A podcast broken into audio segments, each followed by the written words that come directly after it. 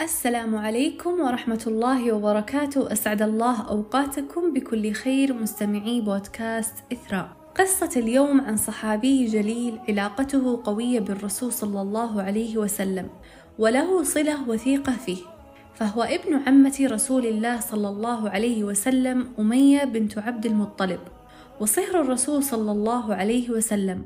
لأن أخته زينب بنت جحش كانت زوجة النبي عليه أفضل الصلاة وأتم التسليم وكان أول من عقد له لواء في الإسلام إنه عبد الله بن جحش الأسدي. كان عبد الله من السابقين للإسلام ولما أذن الرسول صلى الله عليه وسلم لأصحابه بالهجرة إلى المدينة عشان يهربون من أذى قريش كان عبد الله ثاني المهاجرين. وكانت الهجرة لله ومفارقة الأهل والوطن في سبيله وما كانت الهجرة الأولى لعبد الله. كان قد هاجر من قبل هو وبعض أقاربه في الماضي إلى الحبشة. لكن هجرته هذه المرة كانت أكبر وأوسع لأنه هاجر معه أهله وعائلته وكل أقاربه. رجال ونساء شباب وشيبان بنات وأطفال. فقد كان بيته وأهله بيت إسلام وقبيلته قبيلة إيمان. وأول ما خرجوا من مكة صارت ديرتهم كئيبة وحزينة وفيها صوت الرياح وكأنما كان ساكنها بشر ولا يسمر فيها سامر. وما مر وقت طويل على هجرة عبد الله إلا وخرج زعماء قريش يطوفون في أحياء مكة عشان يعرفون مين رحل من المسلمين ومين بقي وكان أبو جهل وعتبة بن ربيعة منهم. فناظر عتبة لبيوت بني جحش تمر فيها الرياح والأتربة وتتصافق أبوابها بقوة وقال أصبحت ديار بني جحش خلاء تبكي أهلها. فقال أبو جهل ومين هم عشان تبكي لهم المنازل؟ ودخل لبيت عبد الله لأنها كانت أجمل البيوت وأغناها. وصار يتصرف فيه وفي متاعة وكأنه ملك له فلما عرف عبد الله باللي يسويه أبو جهل في بيته علم الرسول صلى الله عليه وسلم فقال له عليه الصلاة والسلام ألا ترضى يا عبد الله أن يعطيك الله بها دارا في الجنة؟ قال بلى يا رسول الله. قال فلك ذلك. فطابت نفس عبد الله وقرت عينه. وما مر وقت طويل على استقرار عبد الله في المدينة بعد هجرته الأولى والثانية ولا أمدا يحس بالراحة بعد اللي لاقاه من أذى قريش إلا وشاء الله أن يتعرض لأقسى امتحان عرفه في حياته وأهنف تجربة من يوم أسلم. القصة أنه اختار الرسول صلى الله عليه وسلم ثمانية من أصحابه عشان يقومون بأول عمل عسكري في الإسلام. وقال الرسول صلى الله عليه وسلم بأمر عليكم أصبركم على الجوع والعطش. ثم عقد لواءهم واختار عبد الله بن جحش فكان أول أمير أمر على طائفة من المسلمين. حدد النبي صلى الله عليه وسلم لعبد الله وجهته وأعطاه رسالة وأمروا إنه ما يفتحها ويقراها إلا بعد ما يمشون يومين كاملين. فلما انتهت اليومين فتح عبد الله الرسالة فكان مكتوب فيها إذا قرأت رسالتي هذه فامشي حتى تلاقي نخلة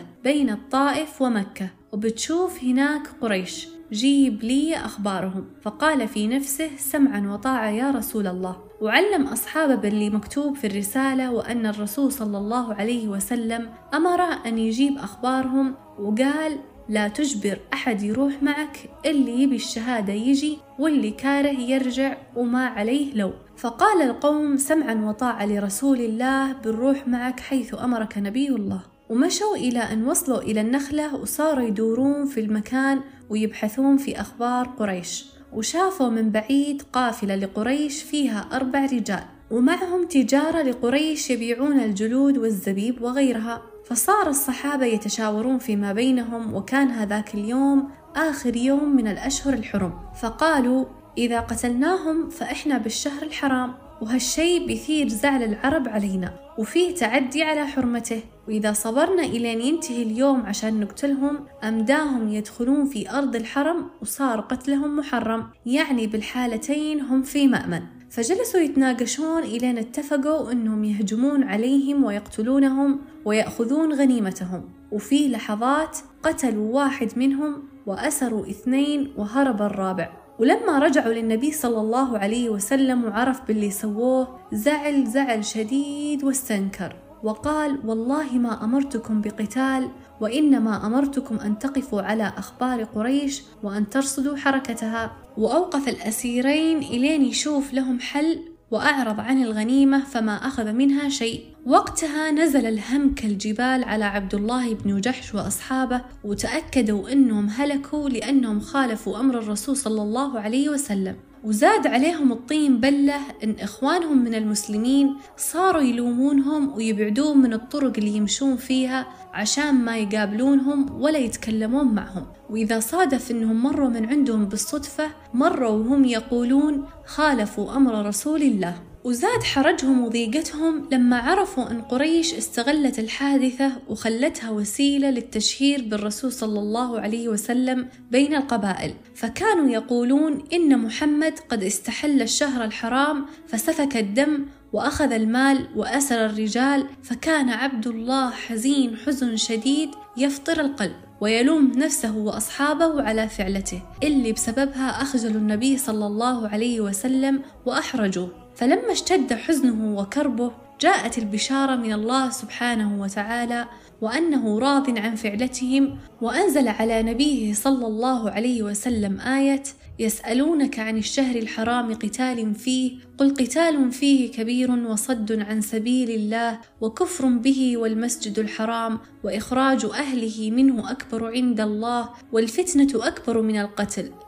ما تتصورون قديش كانت فرحتهم والناس صاروا يحضنونهم ويبشرونهم ويهنئونهم وهم يتلون هذه الآية. فلما نزلت الآية الكريمة ارتاحت نفس الرسول صلى الله عليه وسلم فأخذ من الغنيمة وفدى الأسيرين ورضي عن فعلة عبد الله بن جحش وأصحابه. فكانت هذه الغزوة تعتبر غنيمتها أول غنيمة أخذت في الإسلام وقتيله أول مشرك أراق المسلمون دمه. وأسيراها أول أسيرين وقعوا في أيدي المسلمين ورايتها أول راية عقدتها يد الرسول صلى الله عليه وسلم وأميرها عبد الله بن جحش أول من دعي بأمير المؤمنين. وبعدها جاءت معركة بدر فقاتل فيها عبد الله قتال يليق بإيمانه. ثم جاءت أحد فكانت لعبد الله وصديقه سعد بن وقاص معها قصة.